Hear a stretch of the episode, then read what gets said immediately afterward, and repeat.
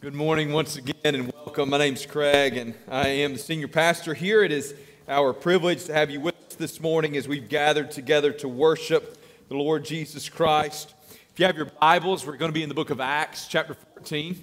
Acts chapter 14 will begin in verse 19. Give you just a minute to turn there. We're all grateful that my microphone is working this morning. Good deal. All right, Acts 14 verse 19.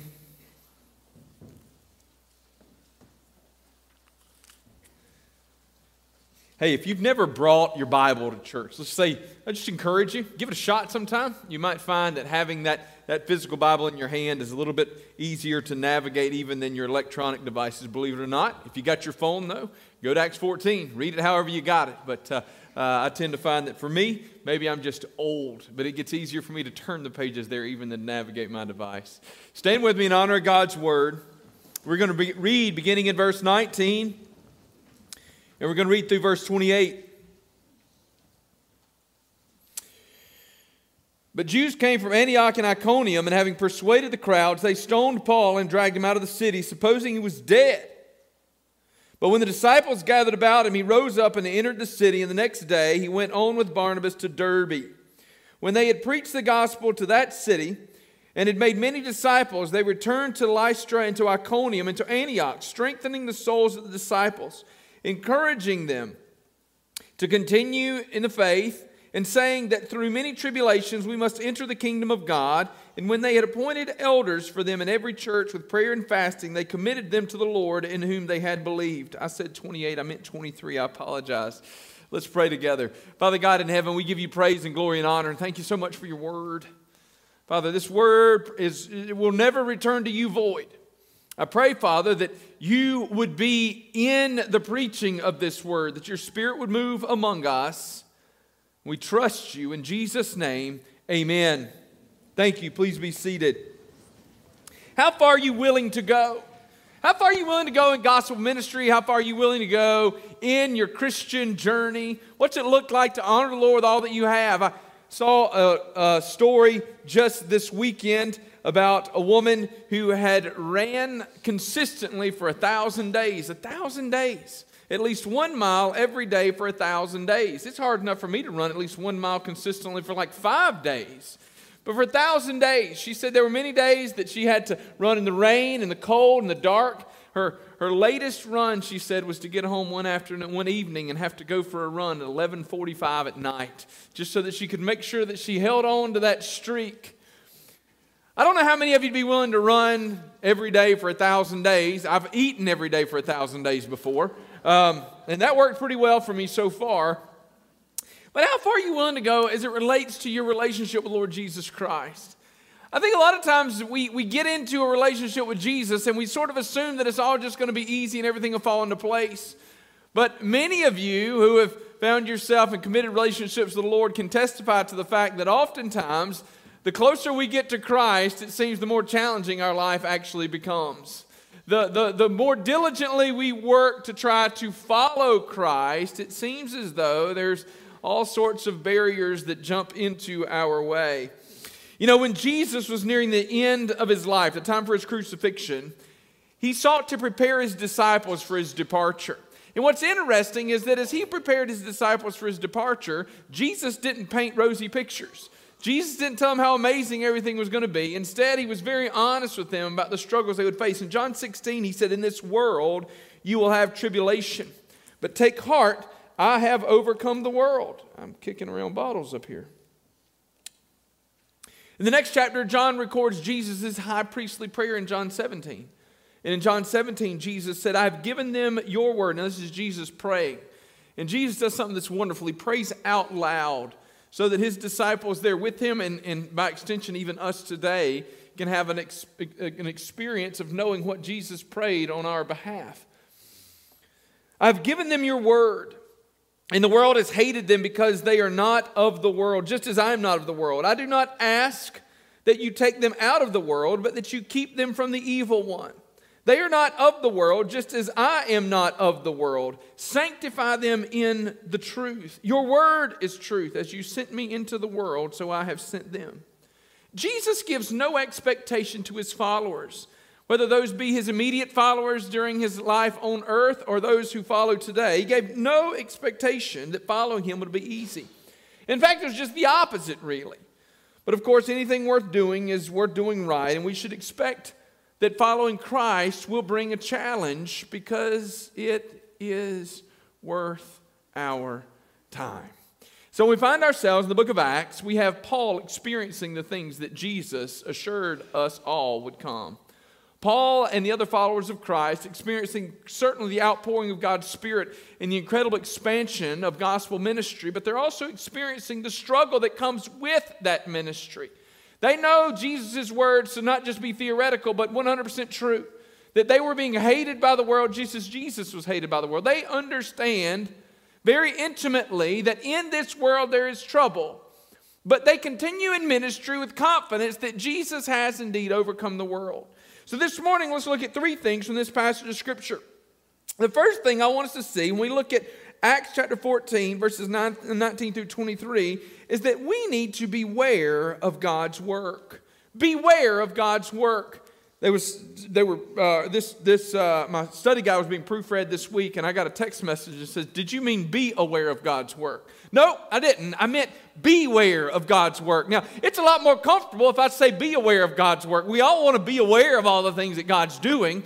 But I want us to make sure that we are being aware, that we are wary, that we are uh, a little bit uh, uh, uh willing to approach an understanding of God's work. Under, or, uh, can't get the words out. That we are willing to approach God's work wary of our own reaction to God's work in the world around us.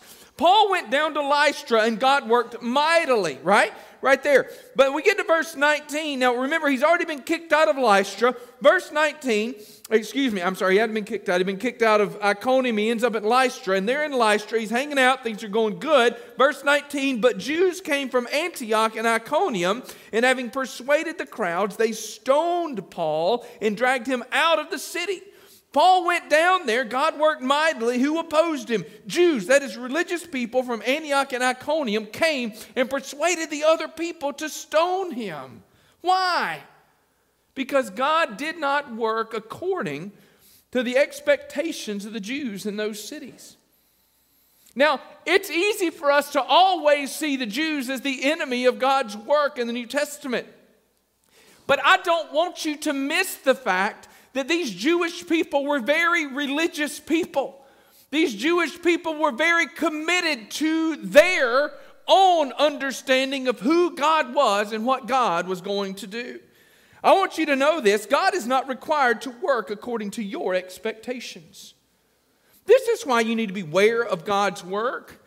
Some of you, matter of fact, I saw today, it was on the front page of one of the uh, uh, Fox News or CNN um, today uh, just this morning. But maybe some of you have been keeping up a little bit with a, a, a revival that's broken out at Asbury University. I talked about this in our Wednesday evening uh, prayer service. Asbury University has been the site of several student revivals uh, in the last 60 or 70 years. 1950, there was a student revival that took place at Asbury. Asbury is a Christian university and seminary in Kentucky. So there was a revival that took place in 1950. In 1970, there was another student revival that, that broke out in a chapel service there. Went on for about seven days, a chapel service that went on six or seven days unimpeded. Now, in the 70s, what's incredible about that, those of you that are old enough to remember, I'm not, fortunately, I just look like I am. Uh, but uh, for those of you that are old enough to remember the Jesus movement of the 70s, there's actually a movie coming out uh, in next few months, apparently. Ginger told me about it. I, I am the most culturally, culturally illiterate human sometimes. I had absolutely no idea, so that's cool. Uh, but uh, the Jesus movement of the 70s brought about what we now know as, as contemporary Christian music, some good and some bad, but uh, we won't go there. Uh, but the Jesus movement much of that can actually be traced back to the revivals that broke out on the campus of Asbury University, Asbury College at that time. Because student groups from across the country came to Asbury to see what God was doing and to experience it. And then they took it back to their own campuses, this outpouring of God's Spirit. There were other teams from Asbury that left that school and went to other campuses and universities and student ministries all across the country. And, and the fire of God's revival spread. A couple of weeks ago in a chapel service at Asbury University, the Spirit of God was poured out in an incredible way. And they've been experiencing revival ever since at Asbury. Now, what's been horrifying to watch is some of the, the internet's wonderful because the internet allows us to see so much of this in real time and to see everybody's reactions. It's been incredible for me to see the way that lots of religious people have responded to these revivals at Asbury. Because there have been many folks who were quick to pour cold water on anything that God was doing because it wasn't happening in the way that they expected it might happen. Of course, we got some old people that are real quick to throw out lots of questions about what might happen among a bunch of teenagers. Careful being one of those people. Listen, God's plans are not your plans. God's plans are not your plans. Actually, who are you to believe in these situations, right? Your own experiences or to sit back and trust that God may be bigger than your experiences. Listen, your religion can blind you to the movement of the Lord. Your religion can blind you to the movement of the Lord. Notice I said your religion. Now, I, I, I'm not one of those guys that likes to really draw these significant distinctions between having religion and having a relationship with the Lord Jesus. Proper religion is a relationship with Christ. The problem is oftentimes our religious experience become defined by our rather than the God whom we worship. Our, O U R, not H O U R. And they become your religious experience. And so perhaps you had a really good religious experience one time. Maybe you had an amazing period of time in your life where God worked mightily. And maybe he worked in a particular kind of preaching, or he worked through a particular kind of music, or he worked through people wearing a particular kind of clothes, or a particular time of the day, or a particular whatever. And in the middle of all that, you begin chasing after that same religious experience, and you begin to believe that the only way that God can work is in these particular kinds of ways. And so instead of chasing after a relationship with the Lord Jesus, only thing you're pursuing is a religion built around your expectations of what God is going to do and how he is supposed to act. And what can happen is that your religion can actually blind you to the movement of God. Some of you have become, let me be kinder. If you're not careful, your religious convictions can look more like a drug addict chasing after that first high all over again. Now, if you've never struggled with addiction, you don't know others who have, let me explain what I mean by that. Many addicts are continually chasing after that first experience they have with that very first high. And the reason they continue to take more and more drugs is because they're trying to get back to what they experienced the first go round. And you never quite get there. You can get close, but they never get there. This is what makes drugs so demonic because they grab hold and they don't let go. They, they, they wave a, a, a hope out there that can't actually be attained. Some of you have become religious junkies. You're not actually pursuing intimate relationship with the Lord and the movement of God in the world, but you're chasing after that first high that you had. And it looked a certain way and it happened in a certain time, and all these things had to take place. And if you're not careful, you begin to believe that the only way that God can work is if He works in the way that He worked in your life 30 years ago. And if He works in any way other than the way that you experienced Him, then you immediately begin to believe that it couldn't be true. That's exactly what happened to Paul. Remember? God begins to do amazing works through this man. Paul goes down to Lystra and he preaches the gospel. People are healed, things are changed. The world's being turned upside down. The Jews hear that Paul has left and they say, Man, we hate this guy so bad that we're going to go down to the place where he's preaching and we're going to tell them how horrible he is and see if we can't get him killed. Why? Because Paul did not look like them, preach like them, talk like them, act like them, expect or experience like them. Their religion was blinding them to the movement of God. Jesus had come down among them, the Messiah had arrived. I kicked that bottle of water again. We can't continue to put that right there. The Messiah had arrived, but these who were supposedly seeking him had so convinced themselves that they understood it all that they could not see God when he showed up. Folks, let me warn you against believing that you've got it all figured out. Let me warn you against believing that you've got it all understood. Trusting in faith means holding with an open hand. Lord, lead me and I will follow. Work, Lord, and I'll give you glory, praise, and honor. God, work in ways that I might not expect or understand. Lord God, give me the faith to trust you when you move contrary to what I would expect. Y'all, sometimes there's big changes and little changes. You know that? Like sometimes God, sometimes the things that God moves us in are bigger, diff, bigger, little. I laughed this morning. I saw one kid walk out looking sharp in his jacket and his tie. I saw another kid dragging his jacket behind him. you know what they're doing? They're both going to serve to worship the same Lord, right? I mean, I, I, there was a time when I, I, didn't preach in anything but a suit.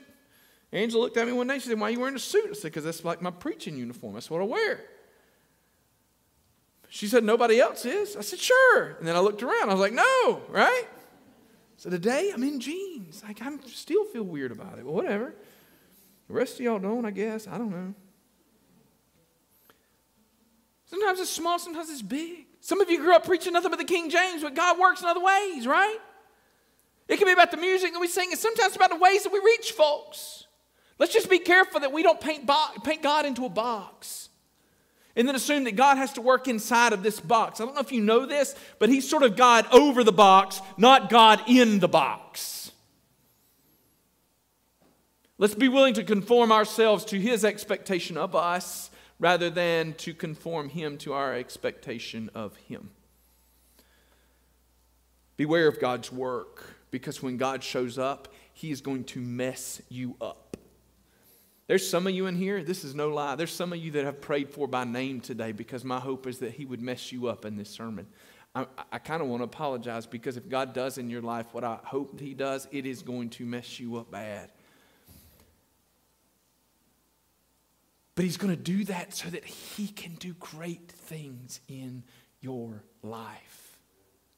Beware of God's word. Beware. The second thing this morning, be willing to suffer. Do you know that following Jesus may not be easy? Mark 15 21 tells the story of a man named Simon.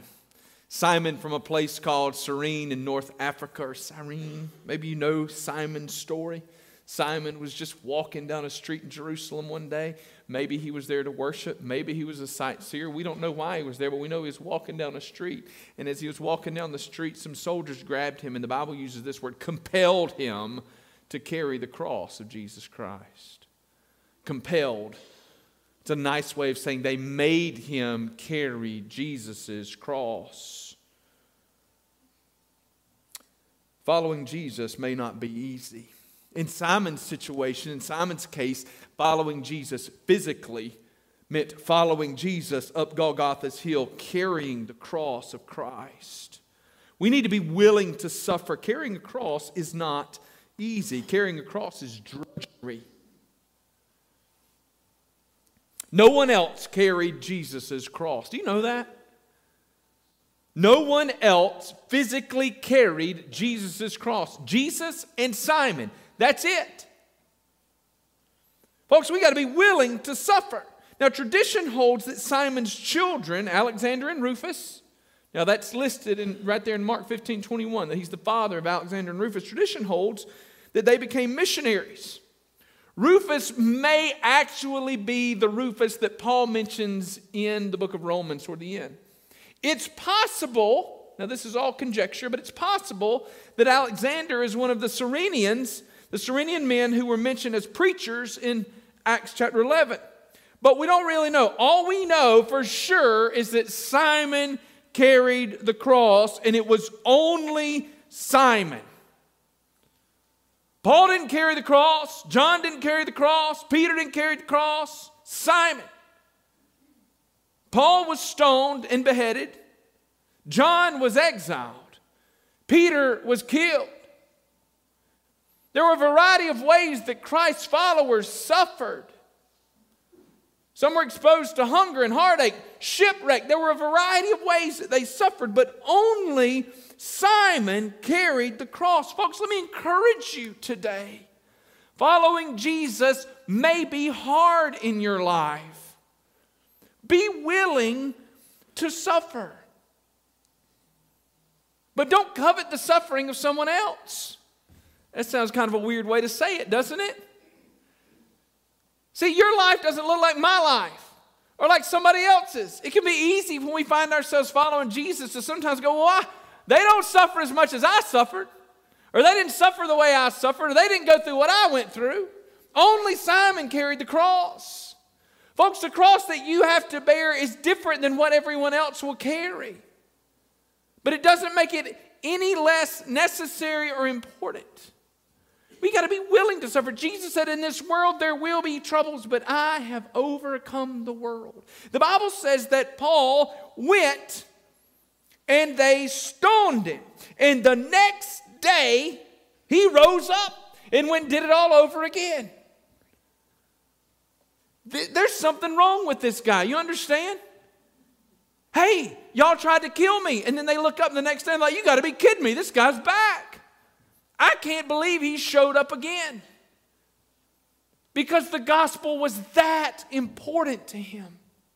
Christ mattered that much. There was no belief in Paul's life that because he followed Jesus that he was going to have an easy life, an easy path, an easy trek. Instead, he felt confident apparently that following Jesus meant suffering. And as a result, when the suffering came, he just kept right on. He got busy doing the things that needed to be done. Look, suffering can bring sanctification and gospel success. Imagine somebody saw Paul standing up there the next day and went, Wow, if this guy is that nuts over this message, I ought to at least give a few minutes to hear what he has to say. How many of y'all have heard someone speak of clinging to faith in Christ through difficult times in their life and recognize that if it mattered that much to them, it was worth your time to hear what they had to say? How many of you could testify to the fact that in the middle of suffering that Christ has actually drawn you closer? That your suffering in some weird way has actually been a weird sort of blessing because the suffering resulted in your sanctification. That suffering brought about the opportunity for you to proclaim the gospel. That suffering brought about greater ministry opportunities. That suffering changed your family dynamic. Folks, we got to be willing to suffer. Understand. Now, this runs contrary to so much of what we've grown to believe in American Christianity. Somewhere we bought the lie when we were the popular kid on the block, on the block that we were supposed to have these easy lives because we followed Jesus. He never made that promise. He promised just the opposite. And when we think about how far we're willing to go, we've got to remember that Paul was left for dead and came back for more. Too many of us are left unpopular and run away. Too many of us feel unfulfilled and we walk away. Jesus' call is to come and die. There's an interesting way that Jesus seems to respond throughout the Gospels. Every time that his popularity would grow, that he would become really popular and have this big following, he would turn around and say like the most crazy thing to some to, to the people following. I can only imagine. So, like maybe Peter's his PR guy right? Peter's not the PR guy. He was terrible at that. Judas was probably the PR guy. You know, I mean, that's what I imagine most PR guys are. Is Judas it's too soon? Um, but no, I mean, you just think like they got, they got their little club. There's twelve of them. They're hanging out with Jesus, and, and at first they, they're kind of the weirdos, right? Come, I'll make you fishers of men. They're like, all right, I'll give it a shot. But remember, there's still a part of them, they believe that Jesus is the Messiah. And their understanding of the Messiah is the Messiah is going to raise up an army, he's going to overthrow Roman rule, he's going to restore the throne to Jerusalem. And so they're hanging out, and, they're like, hey, we're a part of this at, the, at the very ground level. And then as Jesus' followers would begin to multiply, and maybe those guys would feel a little bit more safe and secure and follow him, Jesus would turn around and say something like, The only way you can follow me is if you'll eat my flesh and drink my blood. And they go, What in the world are you doing, Jesus? You know, he turned around, there's a lot of them and go, Hey, unless you're willing to leave your daddy to bury himself, you can't actually come follow me. And the disciples have got to be going, No, you don't understand. This isn't the way that we raise an army or build a political party. Because he wasn't.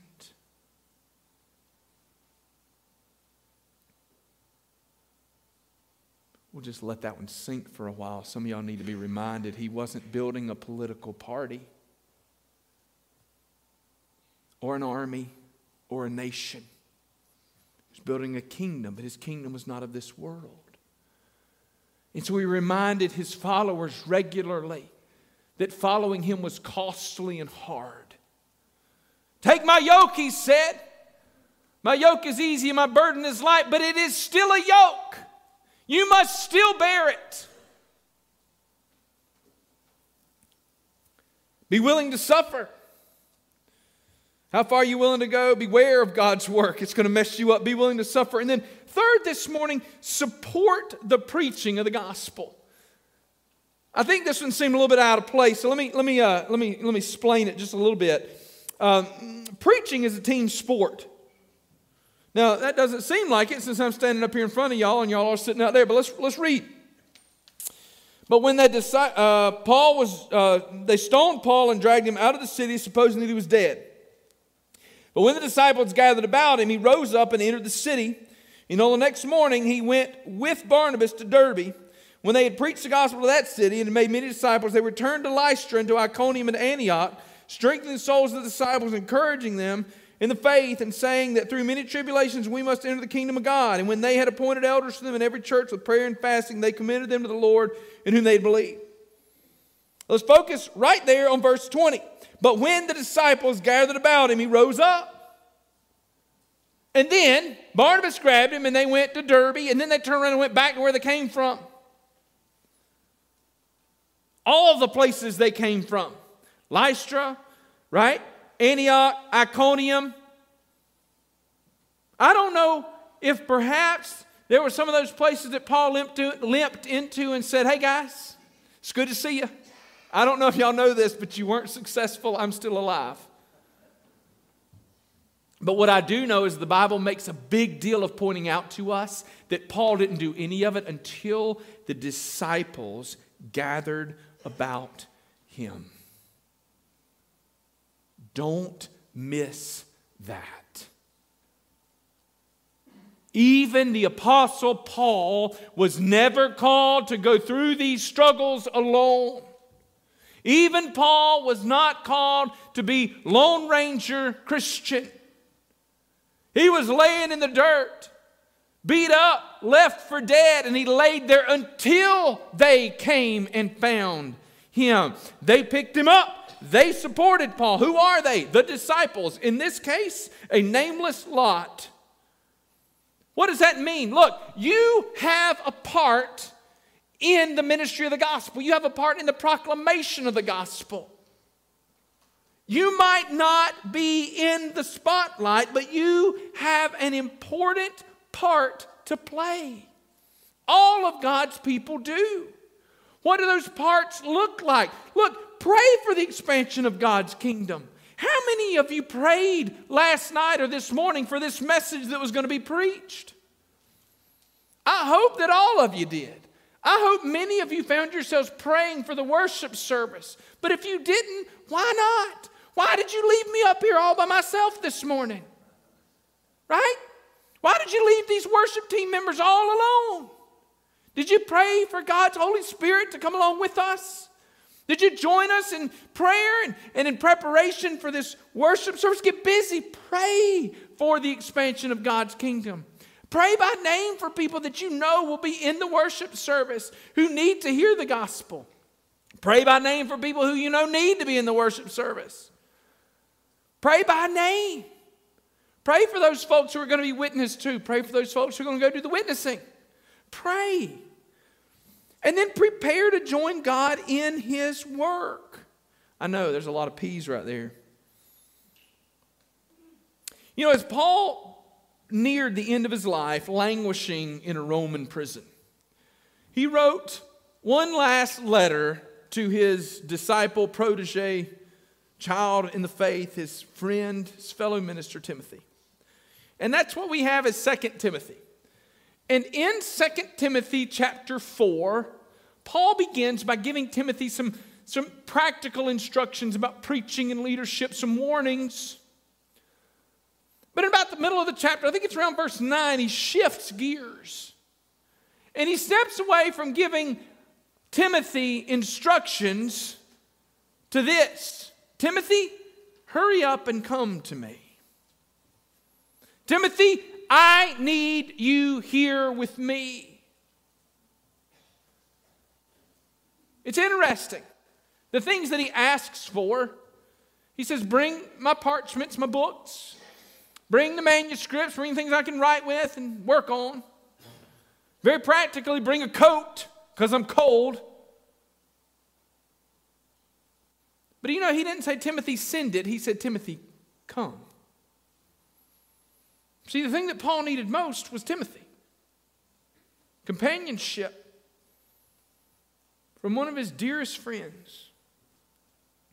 Do your best to come. He says, not exactly. He says, do your best to come to me soon.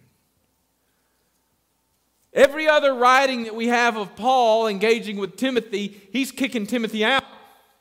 You ever considered that? Timothy, go preach here. Timothy, go do there. But as Paul neared the end of his life, he said, Timothy, I need you to come here. Do you know that sometimes your greatest support of the gospel may not be what you think?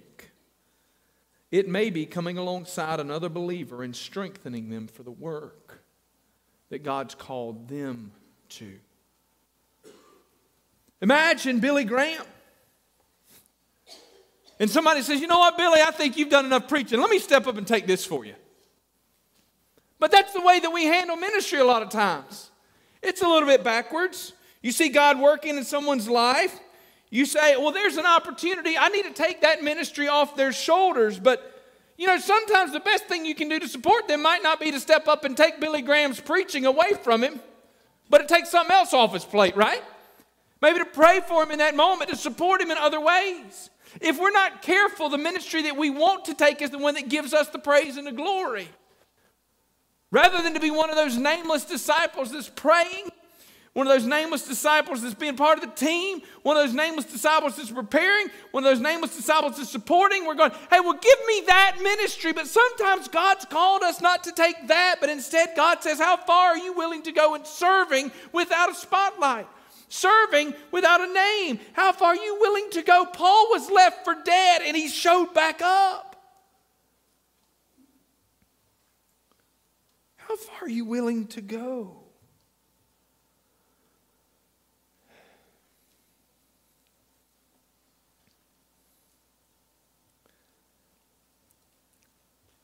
I think, I know, that for many of us, one of those struggles is I'm willing to do ministry that matters. But, Lord, I, but I'm not willing to do things that don't matter. In other words, but but that, that looks kind of like going all the way back up to you know our own religion. I decide what the ministry is that matters, and I don't want to do the other things. Imagine somebody says, Hey, you can go pick Paul up, and they're going to talk about you one day, but really, the greatest ministry you can do is go pick that half dead man up off the road and send him back on his way. I, let's read it again. They stoned Paul and dragged him out of the city, supposing he was dead. What do you think Paul looked like in that place? It's not good, folks. Remember, stoning is not what you might think. It was violent. Large stones. How big can you throw? With the intention of inflicting harm and death. And so at some point, a large rock or multiples hit him in the head. which probably left him bleeding profusely and knocked him out. And he was in such poor shape that the people who tried to kill him assumed that they had finished the job. And they grabbed him by the ankles and they drug him, drug him out of the city and left him in a crumpled, bloody heap for dead.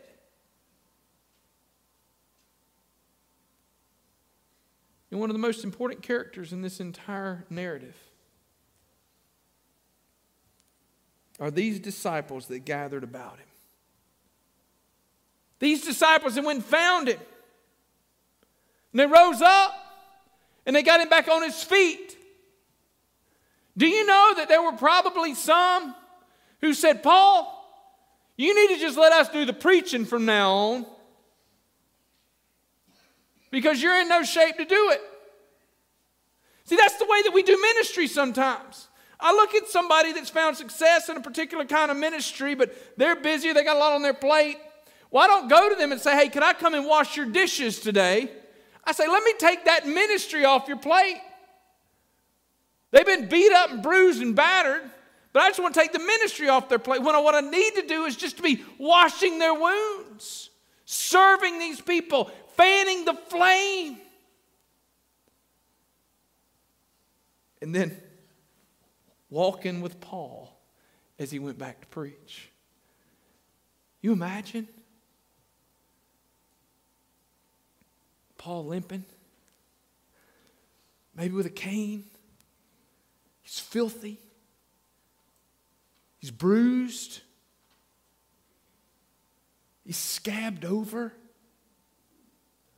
missing a tooth, eyes swollen shut. And these respectable disciples are just standing around him, holding him up. One of them says, Paul, just let me handle this for you. And he goes, I got to do this. And he begins to preach. He begins to speak and he begins to proclaim. And then he finishes.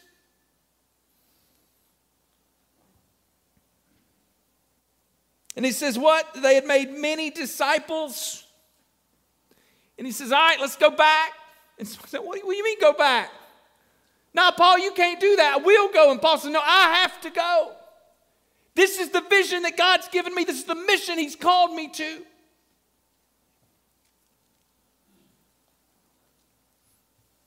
And back they go.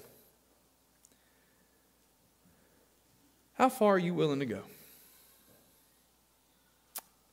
Some of us are far more willing to be left for dead for the sake of the gospel than we are to be forgotten for the sake of the gospel. A lot of people are ready to pull their sword and slice off the high priest's servant's ear. But just like Peter, not willing to be known as a nobody following after a criminal. How far are you willing to go? Are we willing for our names to be forgotten in the books of history if Jesus is glorified and praised and honored? Are we willing for nobody to know who we are if the gospel goes forth? Are you willing to write checks and never get your name on a sign? Are you willing to disciple believers and nobody ever know except the people that you impact? Are you willing to give hours on end in prayer and not brag about it on social media?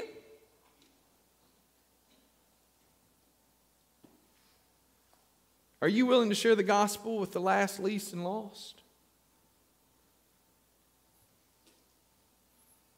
Are you willing to dirty yourself in the hard places of the world? So that the people hardened by this world can hear the life saving message of the gospel of Jesus Christ. See, when I ask how far are you willing to go, most of you assume this is going to be one of those missionary sermons, right? Are you willing to go to deepest and darkest Peru with the gospel? Maybe God's calling you to that. And man, I would celebrate it. I talked just this week about whether or not there may be some of you that are being, being called to military chaplaincy, and wow, would we celebrate that. Would you surrender, submit to a call to pastoral ministry? Praise the Lord. But what about the rest of you? All of you that are not going to be called into vocational ministry of some sort. In other words, the vast majority of you. How far are you willing to go in your commitment to Christ and in your effort to proclaim the gospel? Are you willing to be forgotten if Christ is made famous?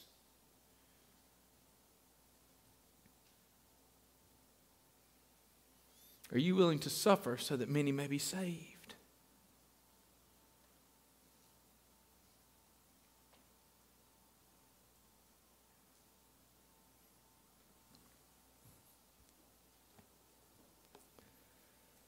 Beware of God's work. When the Holy Spirit of God grips your heart, He's going to do things in your life that you're not yet prepared for. Some of you will sell businesses and homes and lands. Some of you will sever relationships with friends. Some of you will change your entire lifestyle.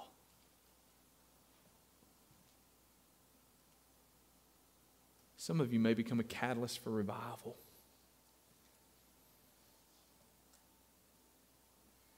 But it's going to hurt.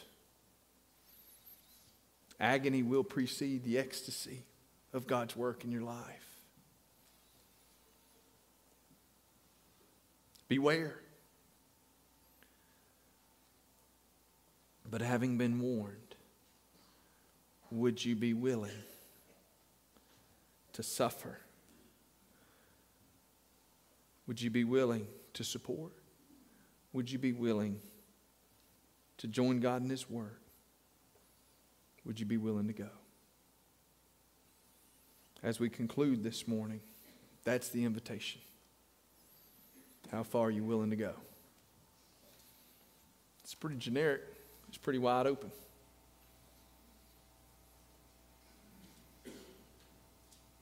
Because it's my firm belief that what God asks of us is a blank check with our signature at the bottom. See, I don't know what it is that God's calling you to sacrifice. I'm not sure what God's calling you to change. Some of you are involved in relationships that God is calling you out of, and you're terrified. because you've been involved in that illicit relationship for a very long time. Some of you involved in lifestyles that run contrary and counter to the Word of God, and to turn away from that is terrifying. Some of you know the thing that God's calling you from. Career changes and lifestyle changes. Some of you know it.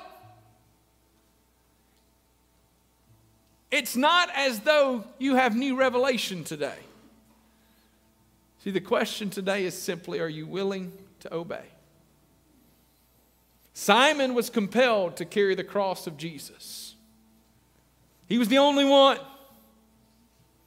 You may be the only one compelled to change that particular area of your life. Simon was obedient. Will you be obedient today? Are you willing to go as far as God would have you? as we stand and sing. Some of you don't have a relationship with Lord Jesus Christ, and today the first step in your obedience needs to be surrendering to Christ in faith and repentance. I'd love to pray with you today about what that looks like. Others of you today may want to come and pray around this altar. However, it is that the Lord's at work in your life, go as far as He would have you go. Stand with me as we pray. Father God, I pray that you give us the courage to trust you.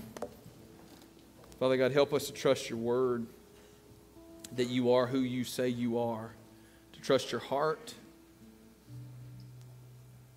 Lord God, to trust your hand as it leads us. Help us to be willing to go to the ends of the earth, to our next door neighbors, to an entirely different life committed to you. In Jesus' name, amen.